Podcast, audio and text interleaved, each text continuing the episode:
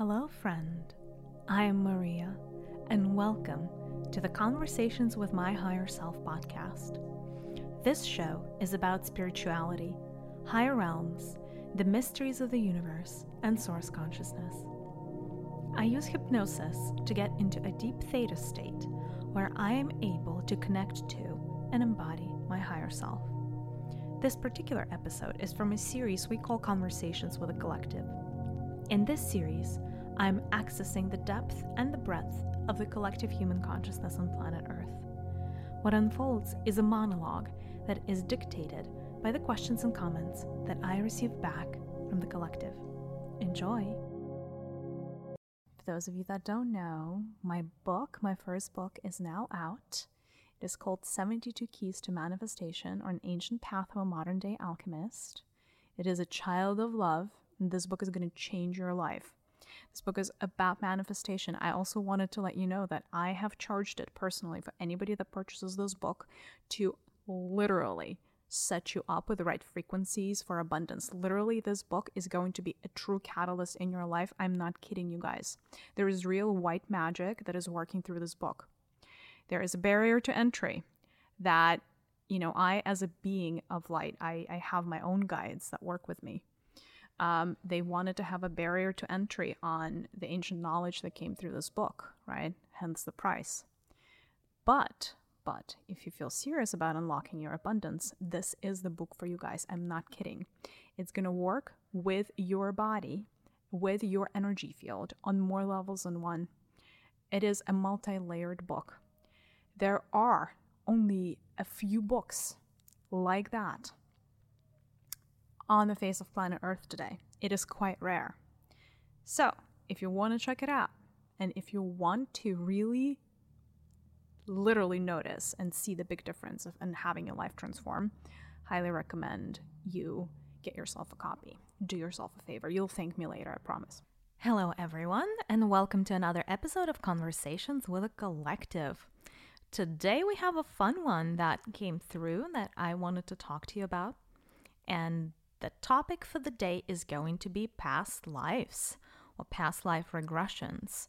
Um, yeah, we have made an episode or two, I believe, in the past um, around this topic, but it is a very deep one. It's uh, rich material potentially, so I figured we will come back. Plus, also because of the wonders of this new format, I actually get to have a little bit of a Q&A session with you guys, uh, the listeners of this podcast, but really the breadth and the depth of the human collective on planet Earth. Um, essentially, the way it feels from my perspective is it feels like the biggest ever um, talk, as in I, I, can kind of see everybody um, who is currently alive on planet Earth as sitting um, in the audience. So this is actually really, really fun format for me because I get to interact with you guys from my perspective in real time. And yeah, it does feel like um, yeah, like a conversation in, in many, many ways. Okay, so let's dive right into past lives. Um, as always, I will uh, probably give you a little bit of you know, an our overview on past lives, whatever feels uh, like it needs to come through in the moment. We are operating in a state of flow. Obviously, I don't rehearse for this. Um, and then, of course, we're going to do the live Q&A session because something tells me you guys have a lot of questions about past lives, um, about past life regressions, and I am here to dispel the myth or uh, the myths or clear things up for you, whatever you were wondering. All right, so let's dive right in if you have been listening to this ca- podcast for you know some time you know that um i uh not only believe in but i support reincarnation. I know that to be the truth of the universe. Um your oversoul uh you know over time as it yearns for fulfillment as it yearns for evolution and as it yearns for development chooses to split itself into various streams of consciousness um, and each of these individual streams goes through experiences that you guys refer to as lives or a life in particular, right? Because, you know, it's not necessarily quote unquote proven that there are many lives. Um, enough of you actually believe that um, this is it. This one life that you have, whatever um, hand you've been dealt, is the one and only. And, you know, maybe there is some version of afterlife. Uh, maybe there isn't. But of course, from the higher perspective, everything is a continuity or a continu- continuum, should I, uh, shall I say? Literally, of uh, it's a cycle of death and rebirth, uh, and then death and rebirth again, um, and then that keeps keeps on going for as long as you um, exist within the current vertical that um, you were born into as a soul. Now, not to get not to get too lofty, um, this may not be the only rule of the universe. Um, the universe tends to change its rules um, over time. Now, these shifts happen over massive, massive, uh, e- like periods of time. And I know when I say time, this is probably an incorrect word to use because there's no the construct of time, while real in third dimensional worlds and in the matrix, is not necessarily a concept that at higher from higher perspective makes sense. So what makes sense from the higher perspective is the presence or the absence of something. What I mean by that is, you know, at any point your soul um, operates at a certain frequency. So that frequency contains certain things and does not contain others. So, you know, the unit of measurement at soul level is not time necessarily, but more so the kind of energy that at any point in time you have incorporated and you are emanating or you have achieved for that matter, right? So as you move up, as your soul uh, develops um, over time, you know, you kind of get to jump larger levels. And um, sometimes these levels mean that you get to learn from newer high dimensional teachers. And it, you know, certain souls choose to um, have periods of time without incarnating altogether. However, as a general rule, souls incarnate, and that is just a fact. Because of that, uh, by now, all of you, without any exception, all of you have accumulated quite a number of experiences that we can refer to as your past lives. Now, again, because the construct of time is only that which belongs to um, the matrix worlds, right? The uh, virtual, this, this virtual reality that you guys all live in technically speaking, from my perspective, um, these are going to be all of your existing lives as opposed to past lives. But for simplicity's sake, um, let's just refer to them as your past lives. Because once, you know, a certain life is created once you undergo through a particular experience essentially it goes it goes into the larger soup of your akashic record field or your memory bank however you want to think about it. And it just joins the entirety of you as an existence. From your perspective of soul like your soul is not going to think of that experience as a past experience because that experience is going to very much inform the type of at least a portion of the energies of your higher self as a you know that stream that was initially projected or originally projected is integrated back into the fullness of your higher self. So essentially your higher self would perceive all of the experiences that it had at one point in time as a part of itself and that is just that. From your perspective um, you you would think and you know of these types of experiences as quote unquote past lives or things that kind of like happened before right? Again we're going to use this terminology just for simplicity's sake. Um, there are also certain number of lies that you know certain parallel streams shall i say right? So at this point you know your higher self upstairs has most likely split itself into more than one stream. So for those of you that are undergoing that experience, those lives, for all intents and purposes, can be called parallel lives. As soon as one of these incarnations is over, again, it joins the entirety of your higher self and thus could be considered or construed a past life. Um, okay. So the concept of past lives, I mean, has been studied um, by, I mean, it, it right now it's it's kind of like becoming a little bit more mainstream than I think in a, it has been in a while.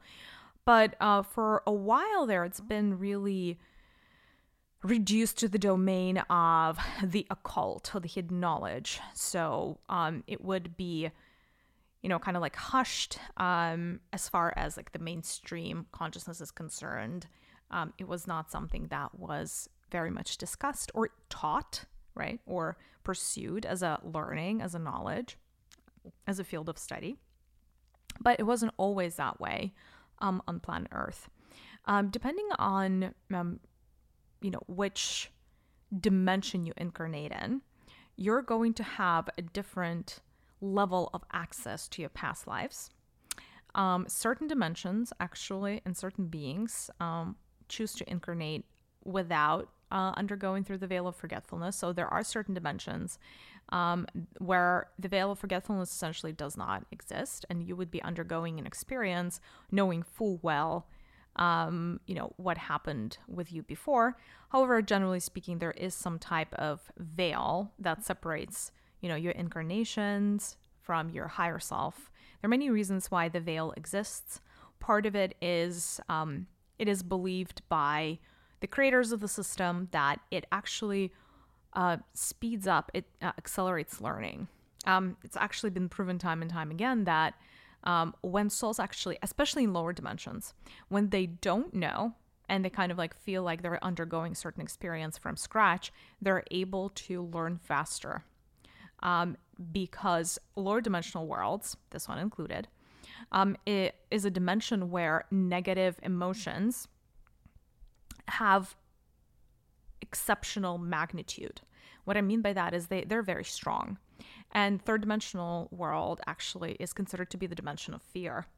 And fear is one of those emotions that really is what I would call a foundational emotion. So, um, not only is it ever present in third dimensional worlds and it's taking up a big chunk of somebody's emotional bank um, or emotional bandwidth, as in people in third dimensional worlds, beings in third dimensional worlds, experience fear quite often and quite a lot. So the quantities of that emotion that their um, their body takes in and emits on a, on a daily basis um, is is quite high compared to you know other type worlds, um, and because of that, um, fear actually coupled with memories of past failure is a really really bad recipe. It's a recipe for disaster.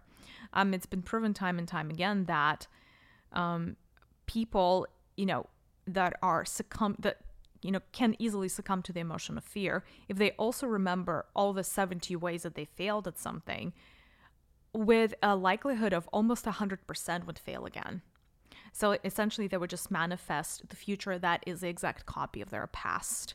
Because fear, as an emotion, as a frequency, is one of those emotions that prevents you from creating change in your life. So, fear based realities, fear based worlds are the worlds where um, progress is really slow, painfully so. Um, and so, honestly, like one of the easier ways to get third dimensional worlds to produce any kind of progress and any kind of um, evolution is to introduce um, like a pretty much full on 100% amount of the veil of forgetfulness, which is why obviously you come here and you don't remember anything about anything. Um, you don't necessarily remember any of your past lives because you don't remember any of your past lives. The concept of your higher self for a lot of you, unless you start to awaken, is not real, right? Um, it's actually a lot easier for you to believe that there is a greater consciousness outside of yourself, such as God, you know, or goddess for that matter. It's easier for you to believe that that is the case than there is an aspect of you that essentially is so evolved, you know, that aspect of you upstairs that I refer to as your, you know, oversoul, your higher self, your soul, if you will, that that aspect of you is so much more evolved than from your perspective, that is also God you know that is how powerful that is right? So for like a lot of people that is a really hard pill to swallow indeed. Now um, as we're moving uh, towards um, or through shall i say the, the massive shakeup that is you know, essentially started um, a little bit um, well it started in the last century but now it's it's coming in full force. And essentially it's like the big massive earthquake is how I would describe it and not just one earthquake but it's like a series of earthquakes that are you know have been designed by greater intelligence so that you as uh, a species can evolve and so that you as a species can w- wake up to the entirety of who you are. And what I mean by that is that you as a species can actually come to a deeper understanding and a remembering that this part of you that you consider to be you is just a small fractal in the large entity that, you know, is considered your your higher self essentially your oversoul. And through that knowledge right you will get perspective. Because actually it's actually really impossible to have you know to be um, awakened to the idea that you have a higher self.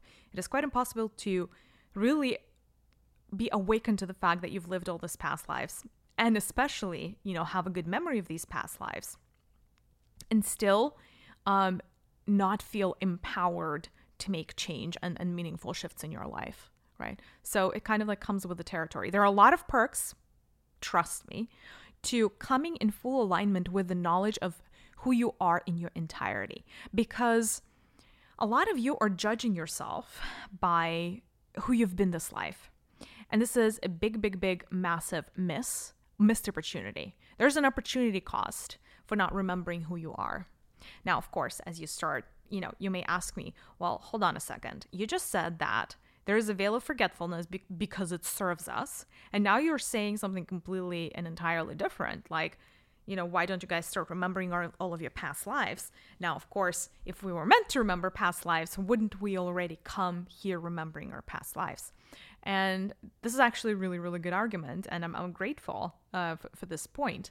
Here's the deal when you start working with your past lives, when you start awakening to the fa- to the entirety of who you are, you're not working in a vacuum. You are never alone. You are always guided through that experience. There is always a set of guides. There are actually a few souls that are watching over you at any point in time. At the very minimum, it is your twin flame, uh, your higher self, um, your guide for this incarnation, there is one, it is assigned above and beyond your twin flame. Uh, and then there is what's called the karmic board. So it's a group of souls that essentially uh, record the different, make sure that the karmic events are being recorded truthfully and they're being uploaded to the sectors of the Akashic field. They're meant to be uploaded for, for posterity and for good record keeping. That's one. But they also determine what types of karma um, you are able to work through um, during this incarnation. And then essentially they're kind of like either open up the floodgates or, you know, act as gatekeepers to how much karma they would enable uh, or allow to come through for you to deal with, essentially. Now, the karmic board is exceptionally vigilant. The karmic board is always watching over you. And, you know, on top of that, on top of these like few roles, like at the, at the very minimum, you're always going to have these beings on the other side watching over you. That is at the very bare, bare minimum. There is often way more than that. There are certain souls that, you know, want to be your guides. Um, and, you know, they would just volunteer, or sometimes, like prior to incarnating, you would have a contract with them where, whereas they're supposed to give you certain messages during this lifetime. In other words, long story short, you're never alone because of that, and going back to the original question here is, is um, you know, the conundrum between should I be remembering my past lives or should I not? When you start, when you embar- embark on the journey of remembering who you are at soul level and trying to remember the past lives, this experience is going to be extremely guided and and foolproof essentially because souls on the other side understand that you're operating under very harsh conditions, uh, essentially full amnesia and uh, blindfolds, kind of, or tunnel vision. Uh, you know, tunnel vision at best, blindfolds at worst, right? So they understand that it's got it's kind of like you you're you're like a, a, a, a baby that cannot see and doesn't remember anything. So in in other words, your guides on the other side understand the, that you need assistance and you need um, a lot of help. And so when you go through the experience of trying to remember your past lives, unless a certain life would, unless it would serve you from the perspective of your guides to remember a particular life, you will not, you won't be able to remember it at this point in time. It's it's like um, although imagine um, imagine um imagine like a large library where essentially every section is a reserved section like it's a it's a locked up section of the library right? And that isn't just the, the akashic records. Um, the akashic records is not an open it's not an open library. It's not an open book. In order to be able to get information from the akashic records you actually have to have different levels of access. Um, and so essentially all of your past lives are kind of like uh, memories. They're kind of behind a seal. So every single one of them uh, is under a seal and um, you won't be able to access that memory unless somebody upstairs kind of temporarily lifts the seal or breaks the seal for you. Uh, now, there are some exceptions to the rule, um, and that exception is if a soul comes through here onto this onto this plane of existence, having inherently already having access codes. Generally, that happens though for souls that come with some type of planetary mission where it would serve them above and beyond just like kind of like a selfish personal gain. It would serve them to have access to the Akashic record field.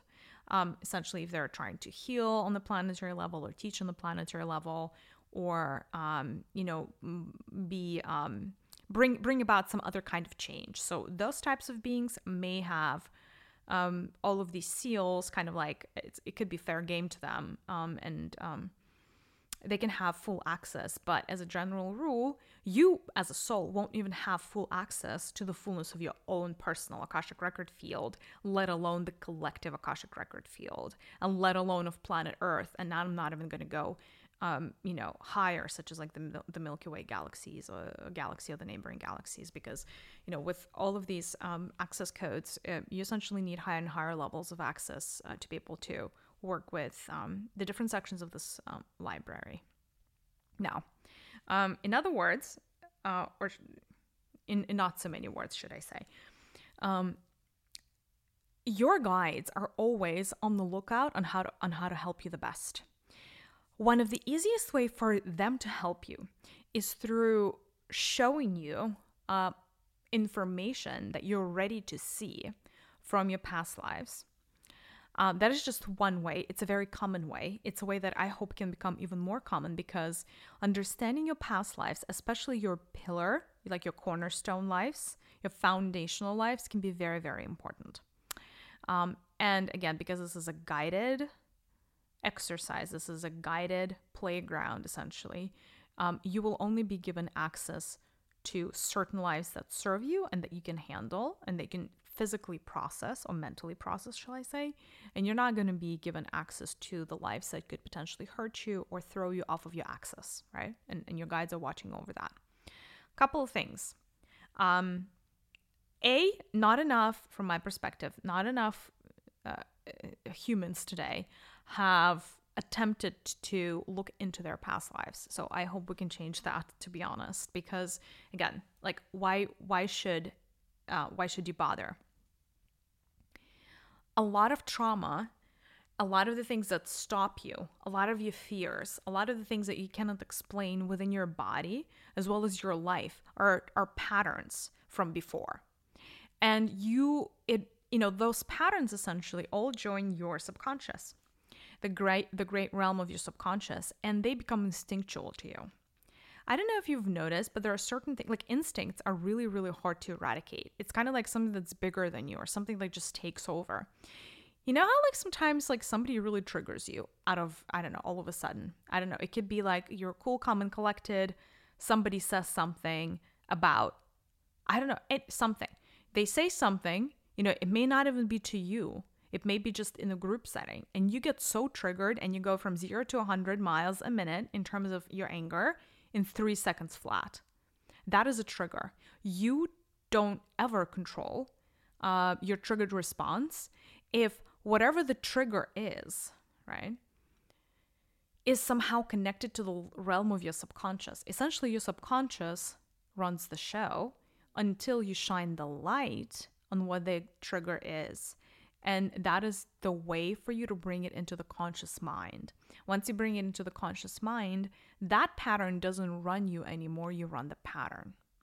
In other words, if you don't want to live your life on autopilot, if you want to make changes in your life, if you want to start moving in the right direction and feeling like you're actually making progress, then you are going to have to address the things that trigger you you are going to have to address, you know, the people that get you out outside of your comfort zone or infuriate you or cause any type of negative emotion within you, right? Because these are just signs that there's something in your quote unquote past or in your energy field that is not healed or healed completely.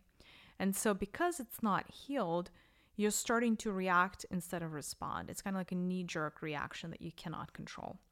And not only does that create more trauma for you and solidify your previous instincts, because every time like a trigger you react to a trigger a certain way, that response is solidified within your personal set of patterns, so that next time it's actually going to be even harder for you to transcend that pattern.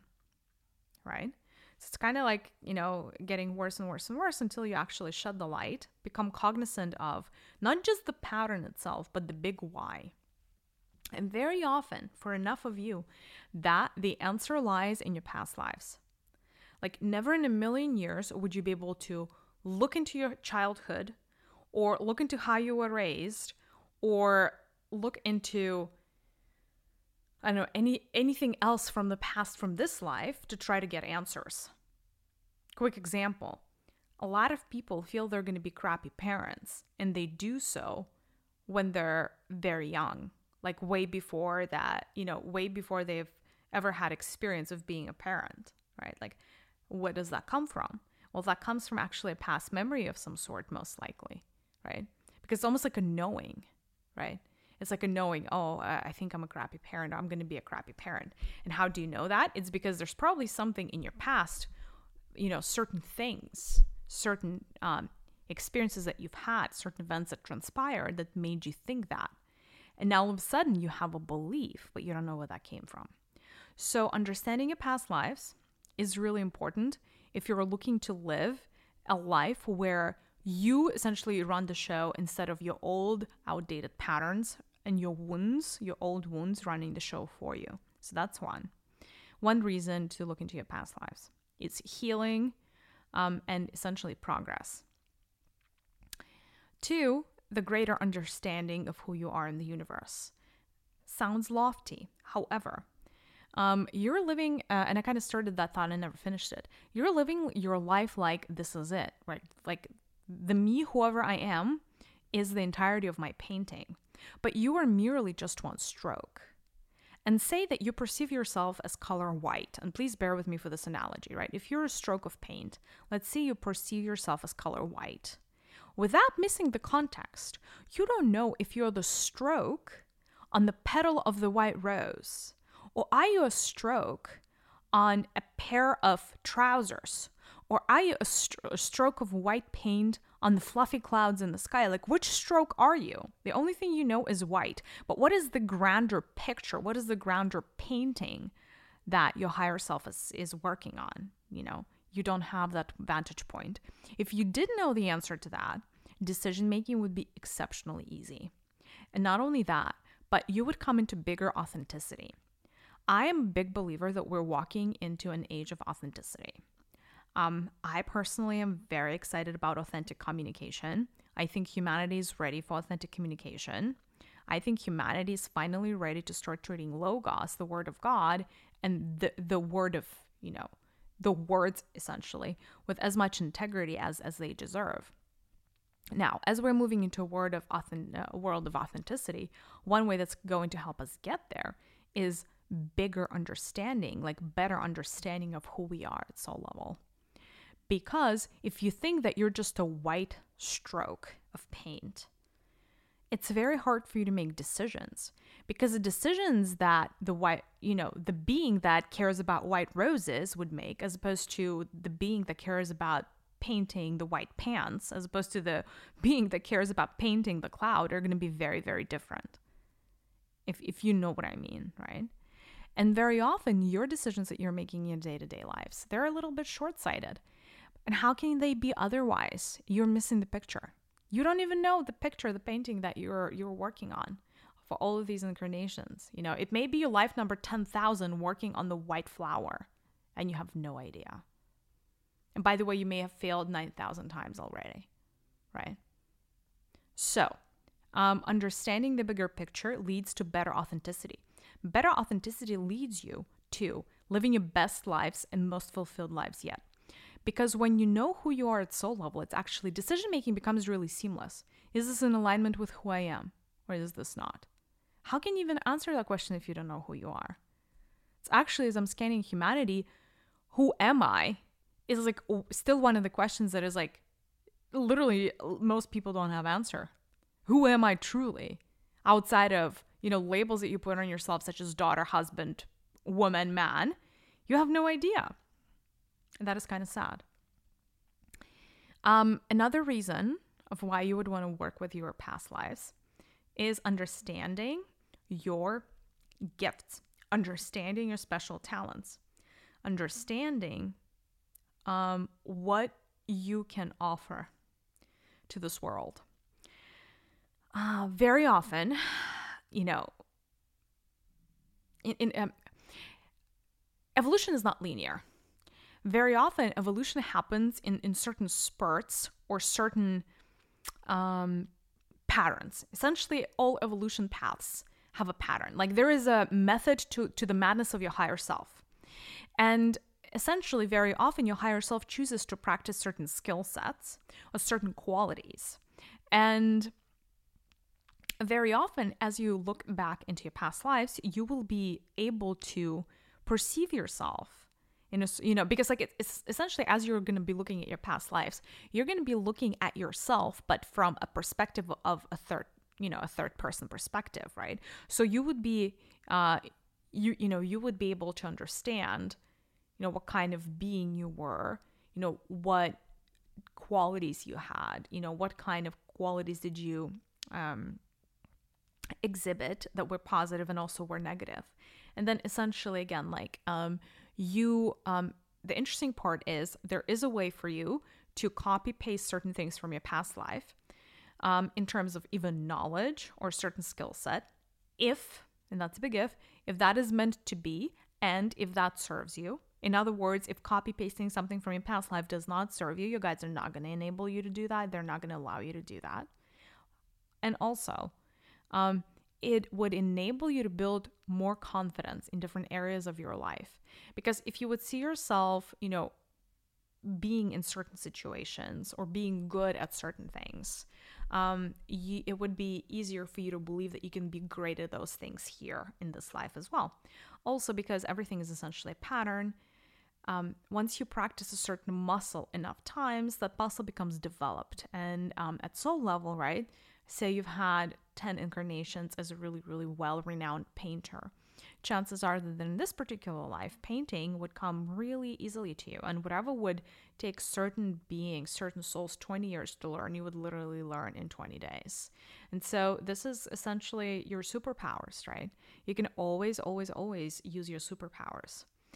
And of course, on the flip side, what's also very helpful and kind of goes back full circle um, is all the things that you know you're working on. You can get all types of insights about what not to do, right? If you look in your past lives.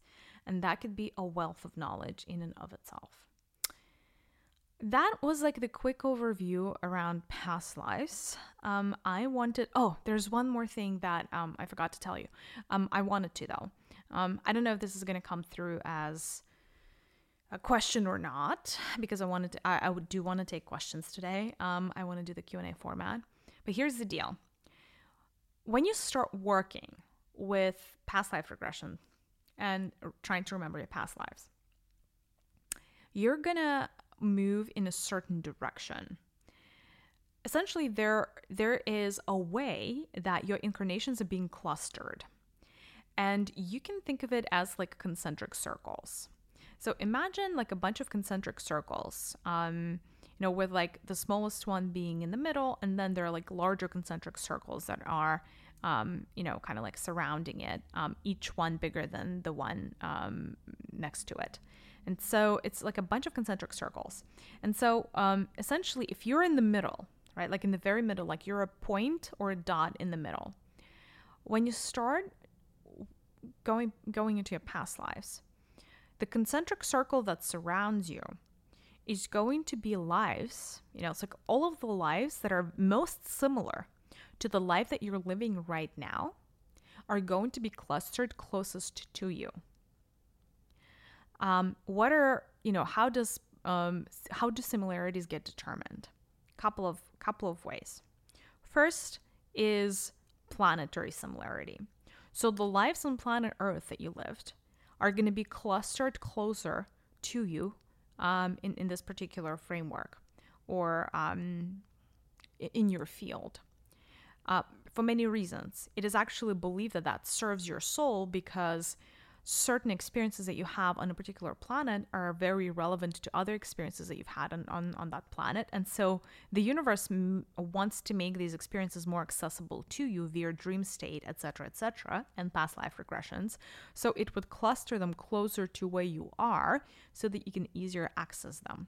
Because for souls to go outside into the outer concentric circles is actually a little a lot more work. It's a lot more energy intensive and in fact, it sometimes takes quantum leaps that younger souls are not able to make, or if you're depleted, you're not going to be able to make. So it, it, all again is is going to take a toll on your energy uh, stream and, and, and your energy, um, the health of your energy pool as well. So the inner circle is um, the lives on, on the particular planet. And even like if we wanted to divide them further, for, first, they're kind of like lives of the same gender like you having lived at the same gender is going to be like in the most most most um, in like closest um, proximity to you.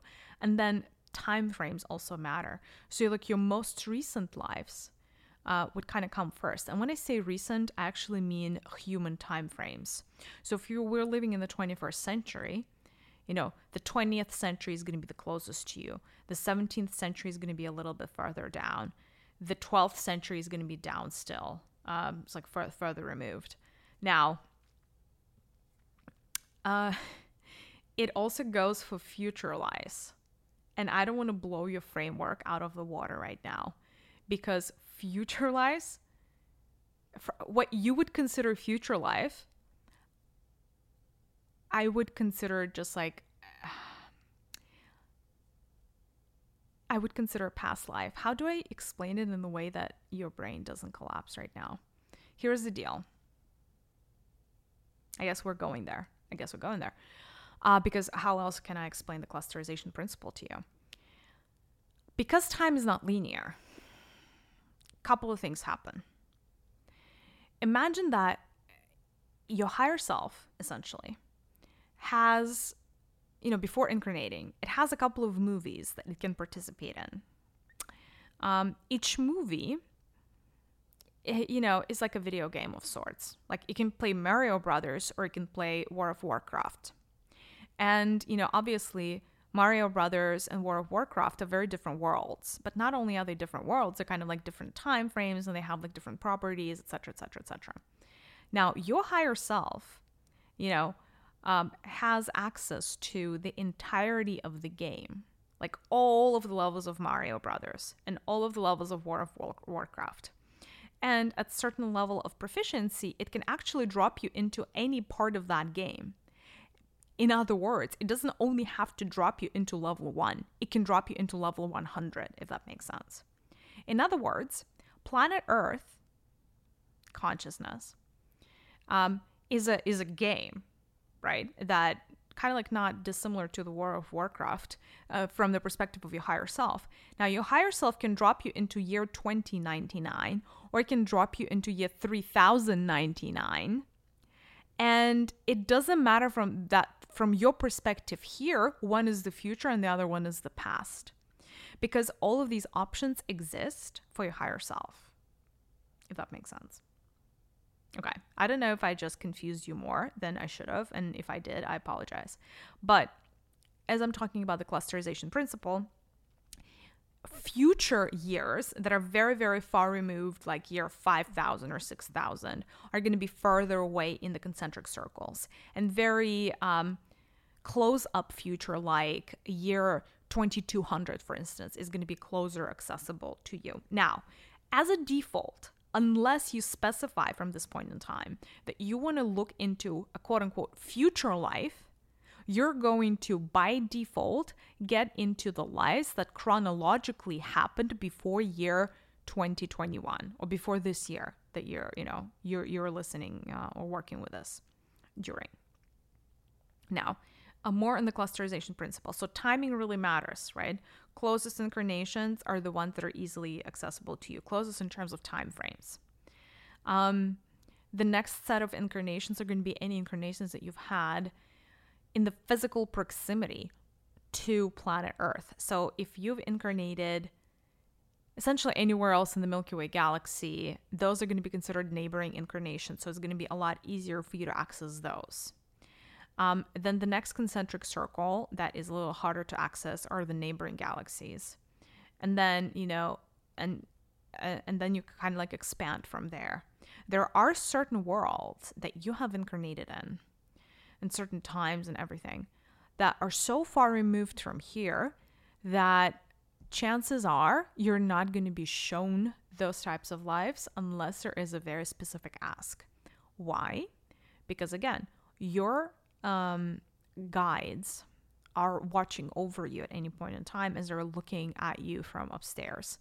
And generally speaking, they're not going to show you something that is so far removed from the experience that you're having right now because they're trying to show you a memory that is going to be most ap- applicable to you in your current body on your current planet at this point in time which very often would mean a life that is very similar to the one that you're living right now in some way shape or form right lives on you know in in far removed, far away galaxies may not be that. Um, what else actually? Sorry, I, I wanted to say one more thing before we go into the Q&A. What I find to be quite interesting and quite fascinating is karmic relationships um, as it relates to, uh, you know, past life regression. Enough of you are dealing with relationships on planet Earth not enough of you are using past life regression and past life analysis to get yourself out of, you know, toxic patterns or even to try to understand your toxic patterns or any patterns that you need to fix in the first place. You may be attracting a certain kind of partner over and over again.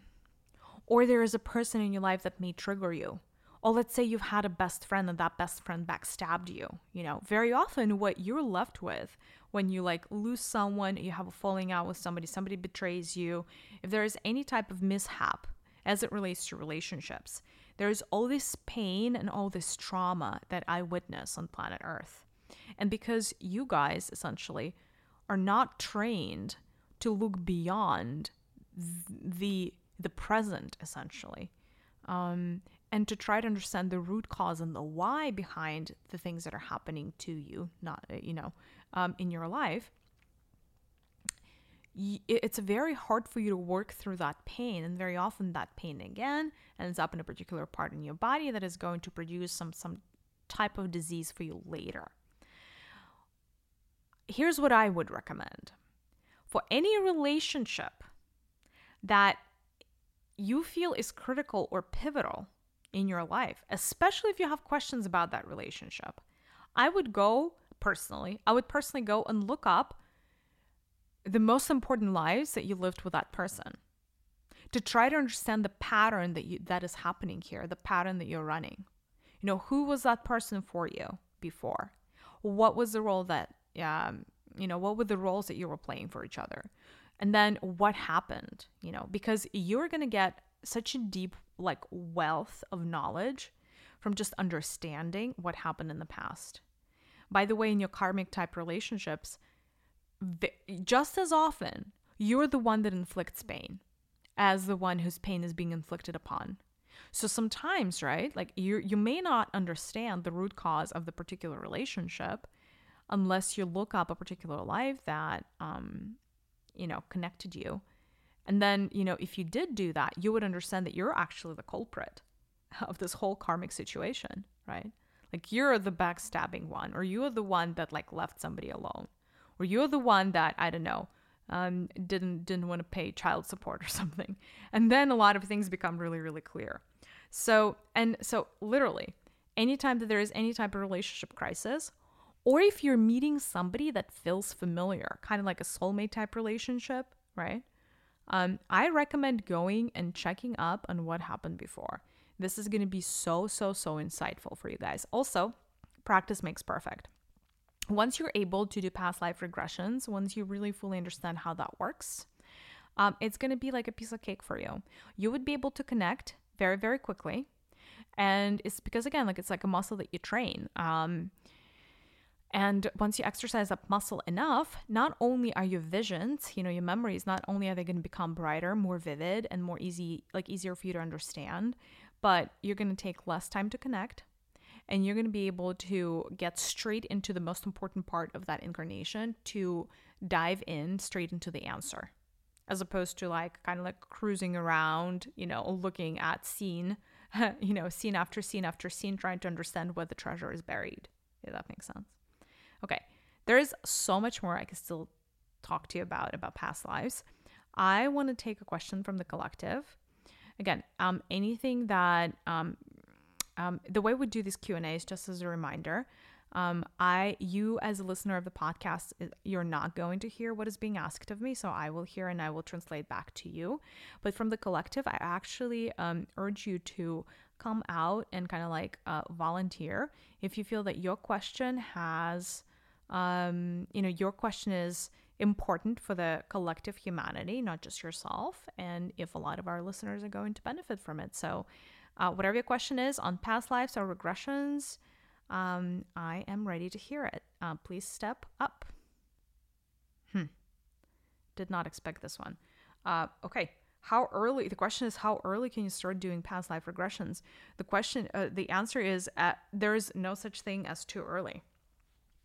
As in, if you're the parent, it is fairly safe for you to do that with your kid. Now, there's a simplified version that you can do for your child. In other words, no, they don't have to be 18 years old, 21 years old, or whatever you consider to be adult to participate in this. Because here's why. Uh, I know enough of you may be worried about like the psyche of your child and is that going to mess them up? There were many, many, many cultures and many societies where two year olds and three year olds remember their past lives. In fact, and there are even on planet Earth today, there are some people that just kind of like come here with their um yeah, like essentially protective fuses blown up. So they they have their memories, and it's not like these people are crazy or anything. Like in, in enough of them, um, enough of them grow up just fine. Um, in other words, um, if you feel cold, actually, to do a past life regression with your kid, I would encourage you to do so. It's actually very fun for your children, and uh, there's no such thing as too early. In fact, in a lot of cultures, um, you know, in the past, there were a lot of children that by the age of like 12 or 15 they would know hundreds of their past lives and imagine about that like what, what kind of perspective it offers you because you you already know okay like you know i'm great at this i'm not so good at that. I, I stumble upon you know i generally stumble and fall when x and y or z happens right? So i actually think that um, you can start as early as you feel cold to. Um, i don't think that it's going to be essentially you can hurt your child by that at all. And by the way it can be such a fun activity like a family activity um, and also, isn't that just a really, really great way for you to understand your child? And here's the deal here's how I'm confident that this is like not going to break your kid. Don't forget, your child, just like you, has guardians. They have guardian spirits. And those guardian spirits never in a billion years are going to show something to your poor kid that's young that's going to mess with their psyche. There's just no way. So don't worry, actually, and you can start as early as um, as you'd like. Um, a couple of things here. What I see too much with humanity is well, first, enough of you are not even going to attempt this on your own.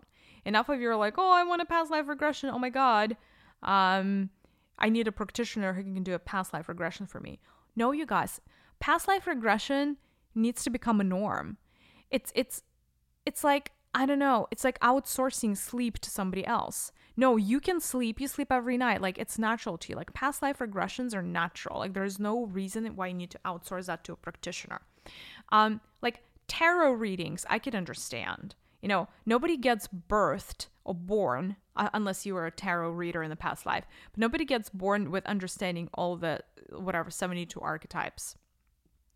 And um it's uh 78, sorry.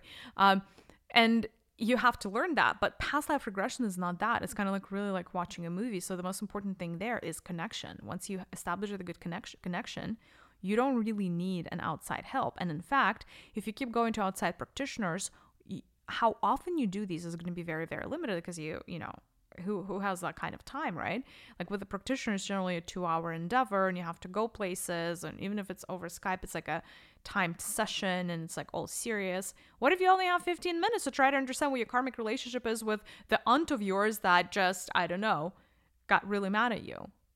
Are you going to go to practitioner all the time? So no I actually strongly encourage you to learn yourself and i encourage you to trust what you see because enough of you actually don't trust what you see and there's like a whole, you know, slew of reasons why. But, you know, the more you practice these, the more confident you're going to get in, you know, and, and the more mm, comfortable you're going to get with the fact that, you know, the information that is coming through you is true and correct information. And by the way, well, one of the questions that's coming through the collective is, oh my God, what if I see somebody else's life? I mean, honestly, my answer is so what? There is a reason why a certain life is being shown to you by your guides, by the way. There is a reason. If they showed you a life of somebody else, there is a reason for that. There is a lesson for you in whatever movie they chose to show you. So pay attention, right? Now, another thing that I don't see humanity doing, which is kind of upsetting, is being intentional with past life regressions. As in, even if you take on a guided meditation, you want to go through past life regression, etc., etc., you're kind of just like like you're you're too much in the flow. And I want you to understand that this is a tool and this is a tool that works for you and you have free will in this. Now, is it okay to rely on your guides and just be like, hey, the universe, show me whatever life I am meant to see right now? Yes, like you can do that. But for me, it's kind of like, I don't know, um, gambling a little bit you could and then you know whatever is the agenda of your spirit guides today is going to come through. I'm not saying that it's going to hurt you or anything. It's probably really terrific and wonderful but i'm just saying that you also have full control over what gets shown to you. In other words and what i find actually most useful and most helpful is when there's a very specific request from a human from a being uh, in regards to what life they want to see Examples of specific request. Can you please show me another relationship, sorry, another life where I'm in a relationship with the same person that it has informed or solidified the patterns that we have in this life because I don't understand where this pattern is coming from. Can you show me a life that we lived together where this pattern was formed? Right? So you make this intention. Another type of intention could be I don't know, can you show me um, a life where my wound around motherhood or fatherhood was created? You know, or a wound around being seen, etc., etc. right? Like you can be very intentional with that, with the lives that you're able to see. Or can you show me the life, my life from ancient Egypt? Like you can name like a particular time, time frame or time period. Um, I feel like I need to give you like an understanding, and maybe maybe we're not going to go into like a guided meditation because we actually did. I believe we did an episode on past lives, and there is like a guided meditation there. Uh, but there's something I wanted to say uh, to I, I want to tell you. So very often, again, first things first, very important to remember, you are in charge of the experience as it comes to looking at past lives. Um, one thing that I like to do, right, if I need the universe to, um, you know, show me what is like the right life for me to be focusing on, is essentially imagine, and this is like, um, you know, in, in a meditative state, like before you actually do the past life regression, you can imagine that you're standing in um, in a round room, and from this round room, there are um, essentially five different doors, right? So, like, essentially, there are five different doors that are surrounding you. And from this point, and essentially, this room is going to be almost like a, um, a directory of your Akashic records, your personal Akashic record field. Now, why is it five? Five is plenty. There's a lot more. Like you can imagine the room with like 12 different um, doors, but uh, I find 12 to be overwhelming uh, for a third dimensional world. So I like five because you guys are able to kind of like keep track of five. Here's what you want to do you want to stand in the middle of that room with five doors. The doors are closed, but you know that these doors are essentially access points to every single life that you've ever lived. You want to state your intention in a meditative state really clearly. You want to say, okay, universe, God, guides, please show me the life where I XYZ, whatever your request is. Can you show me the life where, I don't know, I died early because XYZ? Or can you please show me the life that um, gave me a fear of getting married? You know, so like you can be very, very specific with your request. So you state your request and you take three deep breaths. The universe is going to light up one of the doors for you from behind. So you're going to want to open that door. And when you open that door, whichever door lit up is perfect.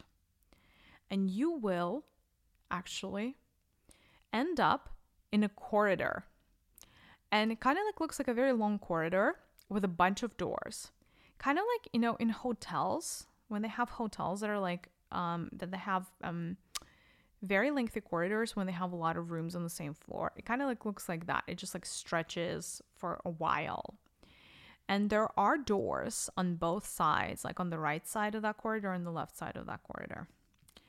And you want to state your intention one more time here. So whatever you ask the universe to show you, you can ask them the universe to show you again. Be like, okay, universe, please show me the life where, you know, I had trauma around marriage or whatever um, like you need to be specific with your request. And then you're going to actually start seeing something really interesting. The doors that are in front of you, they're going to start changing places. It's almost like um, uh, musical chairs, kind of. I don't know how else to explain it, uh, but it's it's like the corridor is going to remain the same, but the doors are going to start rotating, and they're going to start rotating, rotating, rotating, and then you know there's going to be one door that's going to stop right next to you in that first spot where you're standing. It's generally on the left side of that corridor. And it's going to light up from from the other side. And that is how you locate the life that you want to see. If that makes sense, right? I just felt like this was a very very important practice to give you because um again, not enough of you are intentional with looking at lives. And so you actually have no clue around this process of selection on how to even select the correct life for, for you for you to see, right? Enough of you um, are kind of like just leaving it up to chance or your guides, and that's why there are even for like past life regression meditations that are out there in ether floating around, you know, um, you know, on the face of planet Earth. One thing that is very common is like you know, all these guided meditations, all these teachers are going to tell you about how to regress yourself into a life, but they're not going to tell you about how to find the life that you want to be seeing today, right? So again, it's a little bit more like I'm feeling lucky as opposed to I'm feeling intentional. And I would like for you guys to start being more intentional because the more intentional you are with your past life regression, the more actionable the insights you're going to get out of it. Because very often, when you're very intentional about, about what you want to see, it's like a dead giveaway that your soul is ready to take action on shifting that karmic knot or making change, meaningful change around that aspect of your life. As opposed to what your guides are showing you may be the number one thing that you need to see right now, but it doesn't mean that you're ready to take action on what you're seeing or you're ready to take on and accept the healing if that makes sense, right? So if you want the most actionable past life regression, then it actually is really, really helpful for you to be very intentional about the selection of life itself. I'm ready to for one more question from the collective. Anything that you wanted to ask about past life, uh, past lives in general, regressions, or um, anything else around that that you think is going to serve the human collective, come through right now. My dear friend, please pardon this quick interruption. If you like our podcast, we ask that you please help us spread the light by leaving a review on Apple Podcast so that more people could discover our content. Thank you so much, blessed soul. Oh, wow. I like this question. Wow, this girl, uh, phew, great. Um, she's a practitioner, you know, past lives. She's apparently done a few. She says that there is a pivotal life for her that she has looked at many times uh, already. Like this, she knows this is one of her major lives. She, um, she, um, takes a lot of pride in having lived that. So it's it's a really good life. Um, but she says that every time she regresses, she sees like a slightly different version of it.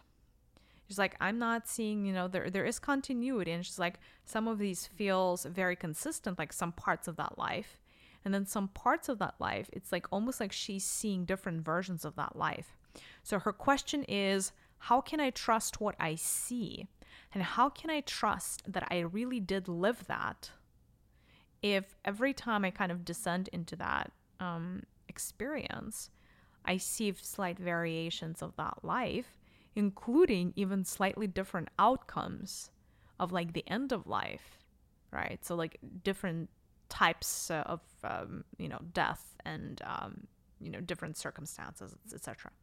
I love this question. Here's why. Okay, first things first, right?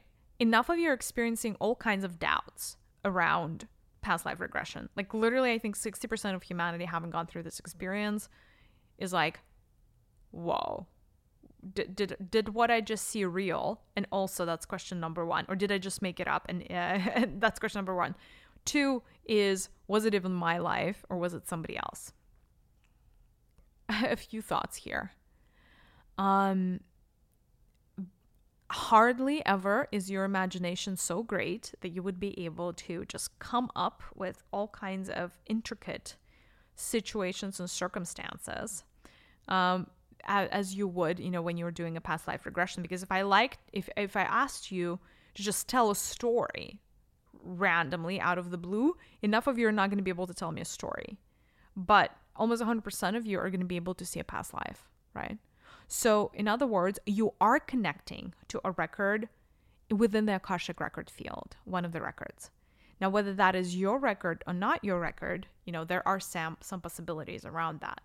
Um, because in general, there is, you know, um, the concept of mine versus not mine is not a very prevalent concept upstairs.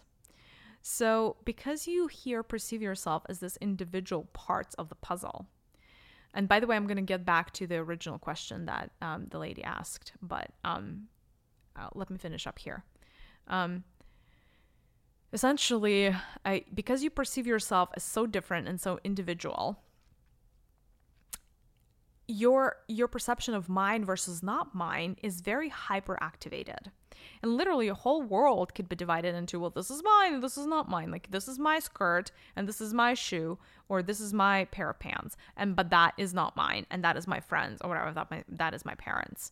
Um there's not no such division upstairs. So very often, right? But you know, um everything is considered to be either common knowledge or common property or everybody's property, right?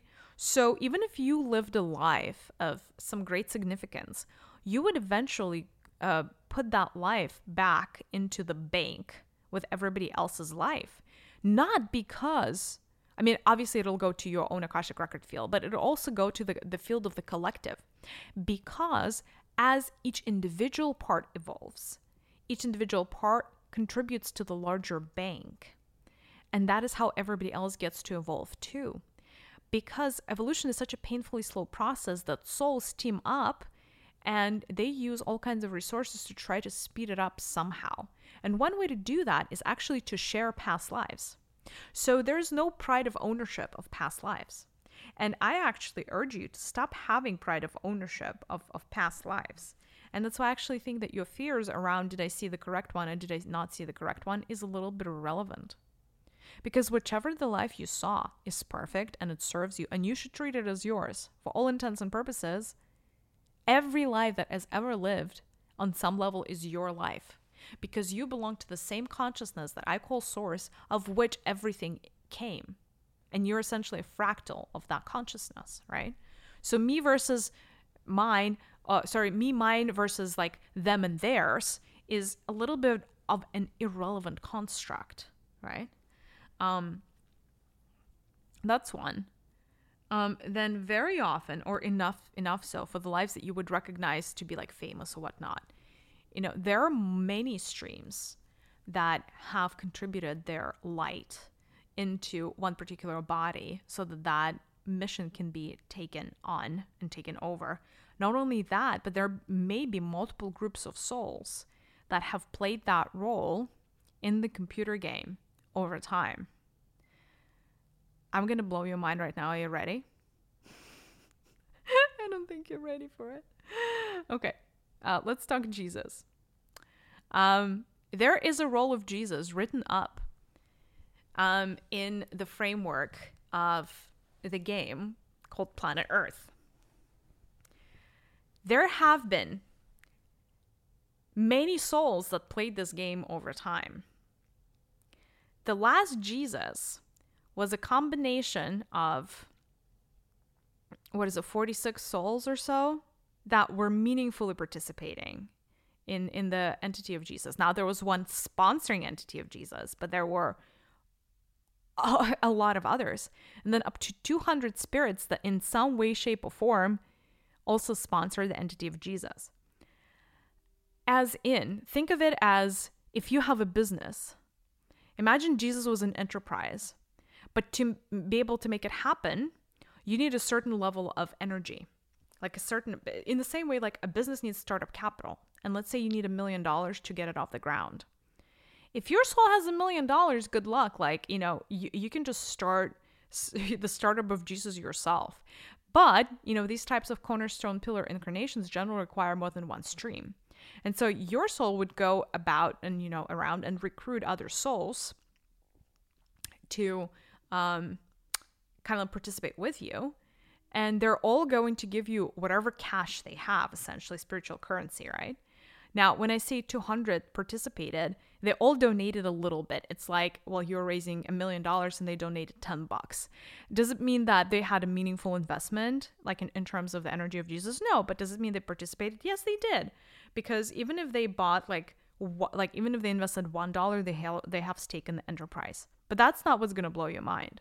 What's gonna blow your mind is the entity of Jesus has been embodied over 5,000 times by different sets of beings in, in, in this game of, um, uh, in this collective game. As in, whoever is the sponsoring entity or entities, they know exactly the experience that Jesus is supposed to go through. You know, th- there are some levels of variations, but there are essentially three main paths for Jesus. You know, and, two of them end up with being uh, crucified. But uh, there have been literally 5,000 groups of souls that have played that game. So when you th- say that there's just one, it's actually really ridiculous because at this point it's like such a collective archetype and such a collective mission and it's not yours by any stretch of imagination i'm not saying that either of you thinks you know you're jesus but i'm just explaining to you very often by the way the skeptics are the people that don't believe in like past life regression um, they're like of course, well, everybody who descends, you know, they're like Napoleon or whatever, Alexander the Great. And well, the answer is actually no. Most of the lives you're going to see are not Napoleon or Alexander the Great. It's actually hardly ever that you remember yourself as like a famous person. But also, again, like I said, this is a shared space. And essentially, um, whatever life you lived, you know, every single life is going to be uploaded to the greater Akashic record field. And anybody can download that for themselves. Um, you know how, like, um, I don't know if this is going to be like a good um, analogy for you, depending if you have like an iPhone or not. But you know how, like, with Apple Music, you can just stream something or you can download the song. Um, so essentially, in the Akashic record field, there's a little bit of a similar type of situation. Like you can download a song to your own hard drive as you're kind of descending into an incarnation uh, to always have it with you when you, there's no spiritual Wi-Fi. If that makes sense. So, some souls prior to incarnating would choose to download some cornerstone archetypical lives um, so that they can access them you know in in in a particular um uh, incarnation without having access to the fullness of the Akashic record field, if that makes sense. In other words, at this point in time, there are hundreds of thousands of souls incarnated on this on this planet that have downloaded the blueprint of, of Jesus into their own field. It doesn't mean that they lived uh, that life, but they may have memories of, of, of, of that. All right, that's that. We were going actually i went on a complete tangent right now because what this lady is i was asking me actually and i'm just going to remind you she was asking me how can she trust what she's seeing if she's seeing different variations of her own life? Love this question. Great question. Thank you very much. Um i don't know again um you know because I, I know we have a lot of new listeners so some of you and like the actually the more we're gonna the deeper down this rabbit hole we're gonna go the more new listeners we're gonna get. So um, i'm gonna have to do some repetition. So if you've been with us since episode one i apologize for being repetitive but let's be considerate of everybody who is fresh off the boat and really new to the crew. Um, if you have heard me go on the rant about the concept of the multiverse uh, then this is going to be repetitive information for you. Um, however for those of you that have not heard you're in for something quite interesting, I think. So, you your perception of you, this current incarnation or any incarnation that you live in is quite lin- linear. What I mean by that is you from your standpoint, you perceive that there is only one life, as in one path that is your life and there's no other paths. For example, anytime you make a decision, right? You only know yourself as having made a particular choice choice a or choice b you know meat or fish. I don't know marry this this person or marry that person. Um, go study math or go study english right? Like from your perspective you would never move on down both of these paths. You would just choose one. What happens in actuality is both of these choices are being activated especially for choices that are critical now, maybe if it's like tea or coffee in the morning, that's not going to trigger a whole new branch within this one particular incarnation. But it, if it's like marriage to one person as opposed to marriage to the other person, that will definitely trigger a whole new subset, not a subset, but a whole new branch of, of um, this life. When you die, there is, as a general rule, all of these multiple versions of this one incarnation, obviously, all of them end differently they all have different outcomes, sometimes very dr- dramatically different outcomes, sometimes slightly different outcomes. They would be collapsed into one record in the Akashic record field. Very often, I see there's like an optimal path that is chosen. Essentially, it's chosen by a higher self because that is the path of the most evolution for that particular soul in order to be able to kind of like save hard drive space, and I say that with a take that take that with a grain of salt. There's no hard drive space, but kind of is. Uh, it's a good proxy for what happens. The other lies, the other suboptimal paths are being erased, and only one optimal path is being uploaded. What happened in the case with this woman is actually something different. What her um, what her higher self apparently decided was that it's going to preserve records of multiple pathways for a particular incarnation. For whatever reason, it may be that there's more than one optimal path, or it may be that there are three or four, however many optimal paths, because each of them presents a different learning. In that case, and it's more of an exception than the rule, this only happens in like 3 to 4% of cases at most. Um, when multiple records of the same incarnation get uploaded to your Akashic record field. This is exactly what happens. And so when this woman goes to remember her past lives, what ends up happening is she sometimes gets onto one path and other times she gets onto the other. In other words, all of them are correct. It's a yes universe, you guys. The universe is kind of like, you know, there's that's the funny part, right? Like the universe tends to answer yes to most things, right? Um, and in, in this particular case, the answer is all of the above are correct. Like you've essentially lived all of them. So don't you doubt your own perception because of like these slight tweaks in the variations of, of, of, of your incarnation.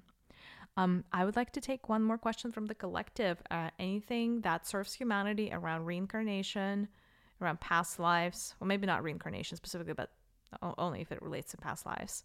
Um, please ask away. Oh, wow. We're going deep, you people. I love your questions. Okay, whoever asked that is a freaking genius. The question is this Can I rewrite my past life if I don't like it? The answer is yes, please, and thank you. Yes, absolutely. Why not? Absolutely. Yes, you can. Again, like I said, this is a yes universe. You have complete and utter free will. If you see a past life and you don't like it, chances are you not only not only do you have access codes to rewrite it, but chances are your your guides are going to let you do that.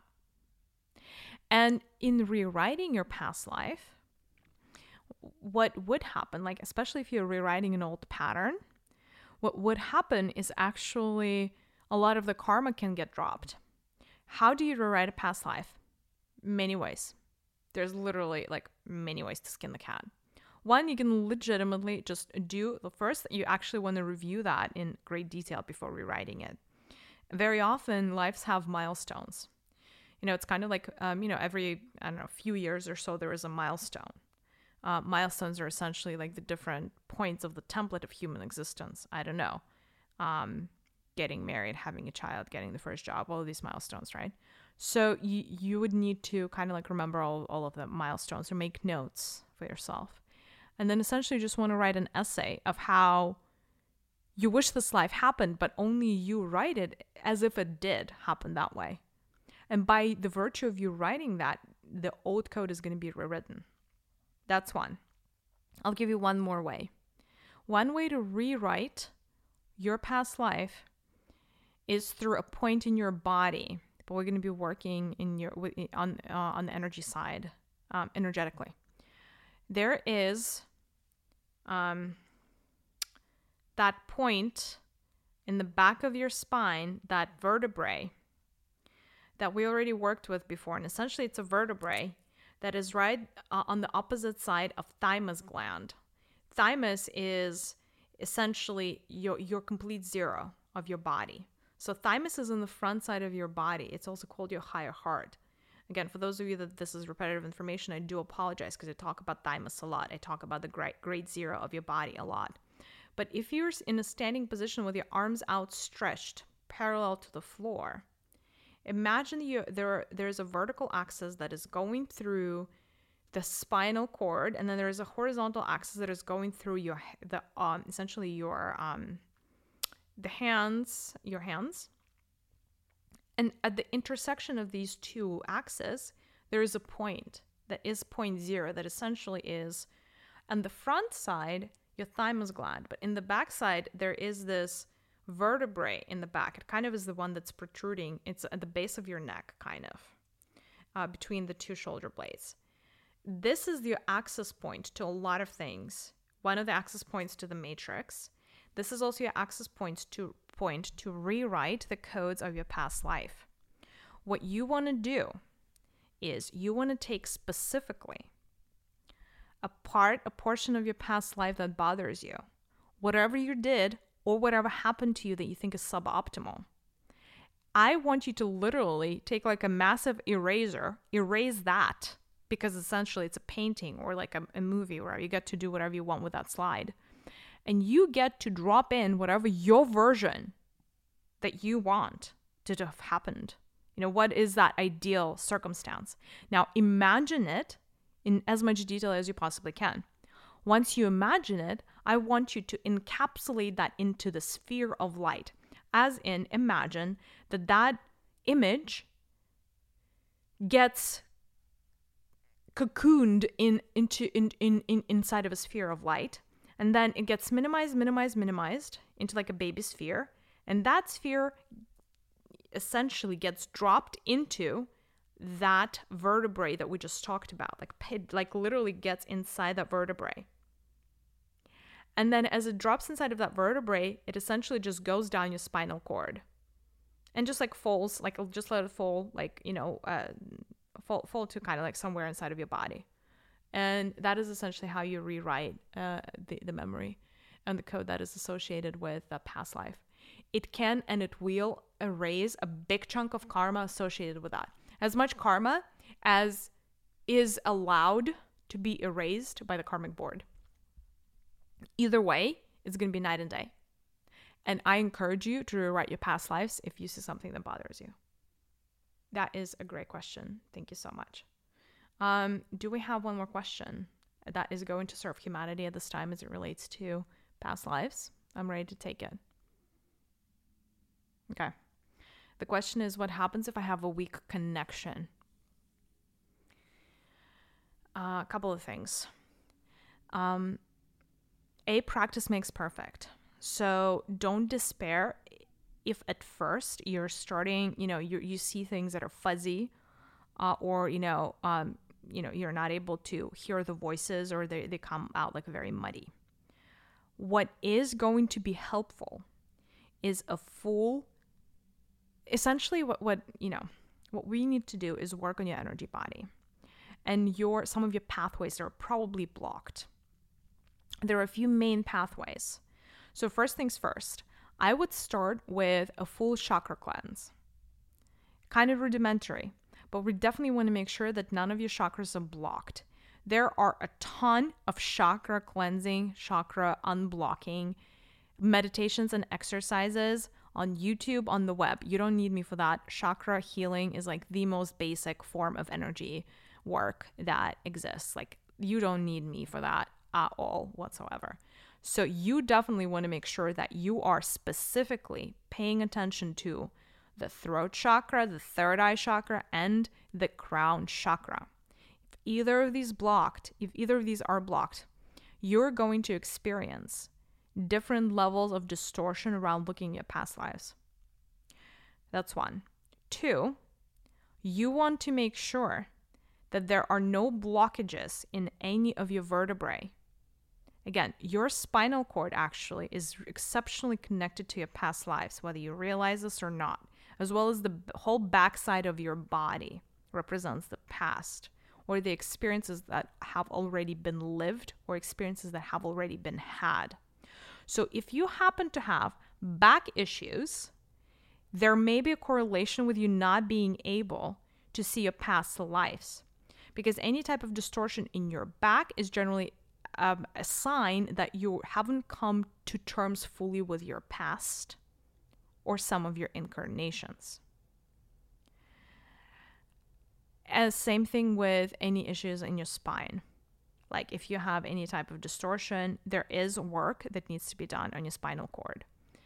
What I would want you to do energetically on your spinal cord is imagine that you're essentially in the meditative state you're taking your spinal cord apart, like um, vertebrae by vertebrae, and you want to do a complete like flushing. Um, like you want to flush like light or water um, between each of the vertebrae. Like you want to clean um, these like connective tissue between the vertebrae. So you want to make sure that there's no dirt, debris anywhere. And you literally want to go vertebrae by vertebrae, which is kind of like may take like a good 15, 20 minutes to do that cleanse. And then you want to make sure that um, all of your pathways in your body are open. And you want to start with the main pathway, and that main pathway is the pathway of your spinal cord. So, what you want to imagine is that your spinal cord is essentially a highway. For people that are not able to see their past lives, I see that highway being exceptionally blocked. As in, one of your vertebrae is going to be so congested it's going to act as a bottleneck. So no in, no energy can go up and no energy can go down. A normal highway operates in both ways. It's not just the upward direction or it's not just the downward trajectory. Your normal highway needs to do both very effectively. So what you want to do is you want to you would first want to imagine that there's a source of light somewhere above your head for this for all intents and purposes it doesn't really matter for us what the source of light is just know that it's good light um, and you want to kind of like imagine like a down downward stream almost like a waterfall falling on the crown of your head and it like goes down um, on the backside and it cleanses and it, uh, you know it goes through all of your vertebrae and it's like a downward movement on that highway and you want to imagine that it's that stream is going down it's unobstructed. If you find any aspect where the traffic so to say of the light from up to down um, slows down. You really want to pay attention to that part of your body and you want to clean clean it up. Again either with water holy water if you will or with light. Um, you can use the white flame, you can use the golden flame for that, you can use the violet flame, which is your favorite, flame of transmutation. You can just really actually, why don't you use a violet flame since you love it so much? Uh, the violet flame is a really, really good flame for uh, deep healing work. Um, of, of, of this nature. So, if there is a blockage, just place a violet flame right in that spot of your spinal cord that feels congested and it's going to really help you assist you and aid you to start moving those energies now again what you want to do is you want to make sure that that highway is really wide so one thing that apart from like the stream being able to go down freely from um you know um from that um, downward waterfall, you want to make sure that you, you actually want to increase the diameter um, of, of the highway or like the width of the highway because this is another thing as I'm scanning humanity. This is another, especially in men, not enough information is coursing through your spinal cord.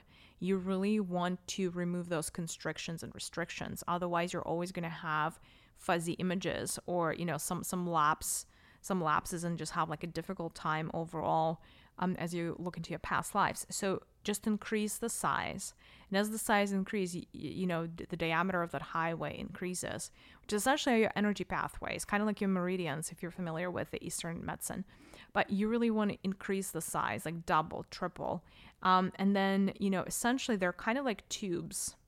And I know I've just described them as a highway, but these are highways inside of the tubes. You want to make sure that these tubes are not blocked. You know how blood vessels sometimes get blocked with um, um, cholesterol.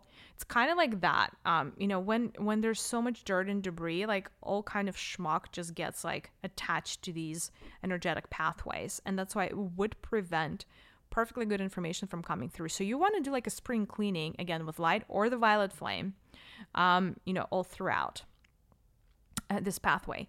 And then you want to imagine, like once you're done with a downward stream, you want to do the same thing with an upward stream. Now you want to imagine that there's a source of light from, un, you know, um, underneath your feet. And now you want to imagine that it's kind of like shooting light up or shooting water up. And and in the same like the same pathway now is uh, moving energy from down to up. And you want to still pay attention to the same exact issues um, as before. And you want to make sure that there are no constrictions, that the diameter is healthy. You want to expand the diameter. And again, use the violet flame to remove any obstacles that may be there. So that is what you want to do if you feel like you're not able to see anything successfully. But also make sure you're doing a past life regression if you're having trouble.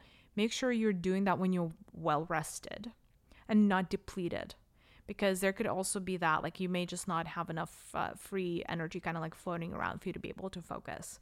But mm, these are kind of like mm, you know quick rules of thumb as well. But practice makes perfect. You know the more you train your third eye the more you train your inner eye the crisper your images are going to become. So don't despair and don't give up because if you think back to all things that you learned how to do like writing and reading rome wasn't built in a day so just have patience I know patience is a virtue, people. Patience is a virtue. Um, I'm ready for one last question, I think, for today. Anything that has to do with past lives, I'm ready to receive. as long as it serves humanity. Yes. Um, the question is Is there like any fun way, um, you know, fun ways that we could remember something as a group? Um, as in, you know, um, essentially, if, if my friend and I met in a past life, would we be able to both remember the same exact thing? And the answer is yes. Yes. The answer is yes.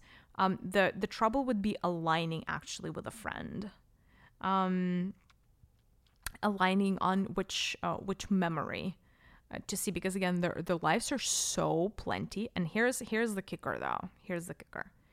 You both may have lived the same exact incarnation, but whatever your higher self uploaded to their Akashic record field and his or her higher self uploaded to their Akashic record field may have been different versions of that same life because of the concept of the multiverse. So, whereas it is actually beyond possible, right, to have these collective group remembrance type eh, things and existences, it's actually, you know, for your own sake, maybe I wouldn't do that just because if you start comparing your notes and the other person's notes, they might not match up. But not because it didn't happen and not because you just made everything up, but because the two versions that got uploaded to your respective Akashic record fields were very different. Yeah, were very different. One thing that, it, I mean, it could be fun, right? And one way to align would actually be like the easiest way I find to align would be for one person to look at the life first, right? And then um, tell what they've seen to their partner, to the other person they want to work in tandem with, but don't give them like all the details. Like just give them like a couple of milestones, just enough so that that person can connect to the same lifetime. And when that other person um, goes into that space intentionally, right? And looks at the same lifetime by being, by requesting to see that from the universe, then it's really, really fun to compare notes. Because one thing that I find with past life regressions, right? Um, obviously, you know, most people would never spend more than two hours per life just like looking looking back at different things that happened. You know, obviously, your life is thousands upon thousands of hours, right? So what you would zero on and focus on is going to be very different from what the other person would focus on as well. And so actually comparing notes could be a really really fun way to build a bigger picture. So, you know, um, if, if you know that you've incarnated with somebody, especially if it was a pivotal life, I do recommend uh, to compare notes because I think that is a very, very fun exercise. Um, really quick before we part ways. For those of you that don't know how to do past life regressions, we did an episode on past life regression. I'm not going to give you an, uh, a meditation right now because it could be quite lengthy. To be, to be honest, for me to fully regress you the way I want to, I would need 40 minutes. Um, and maybe one day I'll just make like a separate episode um, about that. And or maybe I'll, I'll just give you like different different different versions. Uh, a couple of tricks, right? Just so you understand, like with past life regression, uh, very often the t- types of techniques that are being used are regressive techniques, and that's why they're called regression, the moving backwards. The whole basis of regressing techniques is you essentially feeling like you're moving backwards in time from this current moment into the past, as in a younger version of you, and then uh, essentially progressing down to the very childhood, and then essentially the way that like so you would um you would kind of like uh, rewind time five years at a time if you're like looking for a general framework you know? So whatever age you are like you would need to think of an instance where you're five years younger 10 years younger 15 years younger etc etc then when you're like a baby then you would want to remember yourself in the mother's womb that's like a really really pivotal memory. And then prior and then you would want to you know once you get present to the feeling of your mother's womb you would want to remember yourself prior to that you know potentially as you were selecting that incarnation right? Um, and you know from there you would be able to essentially descend or find um, um, find that incarnation. So just kind of like regressing back um, you know through through time may be helpful other ways uh, of going back to a past life could be any type of backwards movement. Whether you feel you're like just running backwards or walking backwards, or you're floating up on on this um on, on a cloud and just floating back back back in time and space that could be helpful. Any type of like moving a driving motion when you're like on a boat but the mo- boat is moving backwards instead of you know forward in the stream. All of these are like tricks for you to be able to do that. Is that the only way to regress? Absolutely freaking not. Um, there are other ways to do past life regression. Again this is not a guided meditation but you know just fyi um, there is also a concept uh, or like a space essentially um, that we can refer to as the capsule space. So, from the perspective of your higher self, right? Like, one way to do that is to connect from the space of your higher self. Your higher self, you know, uh, this would work especially well for these people, for the, the, the people that already have a, a relationship established with their higher self. And they kind of like have that down pat and, you know, they get guidance from their higher self, which I know is, you know, a significant percentage of you. Obviously, not everybody. By the way, there is an episode on the higher self and how to connect that we did. And I think maybe even more than one um, at this point. Um, so, one way to connect to past lives is imagine that you are in a sea, not a sea in in in a, in a space essentially. And you are in this particular case you are um, going to be viewing this from the perspective of your higher self. And imagine that all around you there are pods. And inside of the pods are different um, essentially bodies that are laying in the pods. And it kind of like maybe i don't know if you've seen the matrix movie when when neo like looks at these you know seas of like I think it's the Machine City where there are pods of people. Uh, maybe it's a morbid analogy because that's not how it actually looks because there are no. Um, I mean, in, in these pods, people or like beings, they just sleep. It's not necessarily like anything attached to their bodies or any anybody feeding off of them. So I don't know if that's like a bad analogy, but essentially there are pods, and inside of these pods, um, um, there's a being, and each of this pod represents like a life. Um, in the same way that we used, uh, you and I just used an analogy of the corridor. You can use the analogy of the the the the, the space with the pods, and um, you may ask the universe to show you a particular life, and a particular pod is going to light up based on your request. So you want to walk up to that pond. You would want to open that pod, not pond, sorry, pod I mean, pod, obviously. You want to open up that pod and like you look at look at the being that is sleeping there. Right? Again, not for the faint of heart. And then the one way, the one way that you would be able to regress and look at their life is essentially you would imagine that you're kind of like laying down in the pod as your higher self, as your spirit, as your soul, and you're kind of merging with that body you're kind of like animating that body as almost like it's almost if like um that body was like a um, set of clothing um and you would kind of like just connect to it. And the way you would do that is like your finger to finger you know neck to neck you would kind of like kind of like be dropped into that body. When that full connection happens you would close your eyes and then you would like softly wiggle your fingers and wiggle your toes and like start like stretching your neck a little bit. And then you would want to stand up with your eyes closed. And uh, I, I mean like close in a meditation state you don't have to physically stand up. I hope that that's clear. Um, and then you would stand up from the pod essentially and open your eyes. And you know you would focus first on your hands. And then essentially that room with pods is going to disappear and you're going to be transfer transformed or transported into that life. So that is another way to do a past life regression through the virtue of uh, by by the virtue of the help of your higher self um essentially what you know the proxy for this room and what, what what this pod room is is like one visual representation of your personal uh, Akashic record field. Like it doesn't, you know, the library is not the only representation. This is also another representation. The bo- bonus of this way, the bonus of this way is that it does not require for you to you to move backwards. Not everybody um, likes that, and everybody enjoys that. It's also long like a longer period whereas like this connection could be like two minutes and you you can start like regressing and uh, or you can start looking at past lives.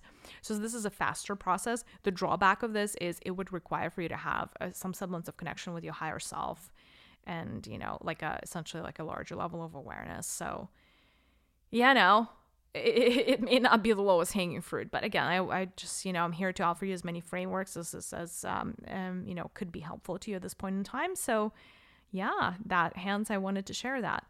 Awesome. Well, thank you so much for participating today. Per usual, your questions make my day. They are amazing, awesome. I never know what's going to come through the collective. You always surprise me in the best possible way. I mean, honestly, you guys are so insightful and so above and beyond like my wildest expectations. I just want to give you so much credit.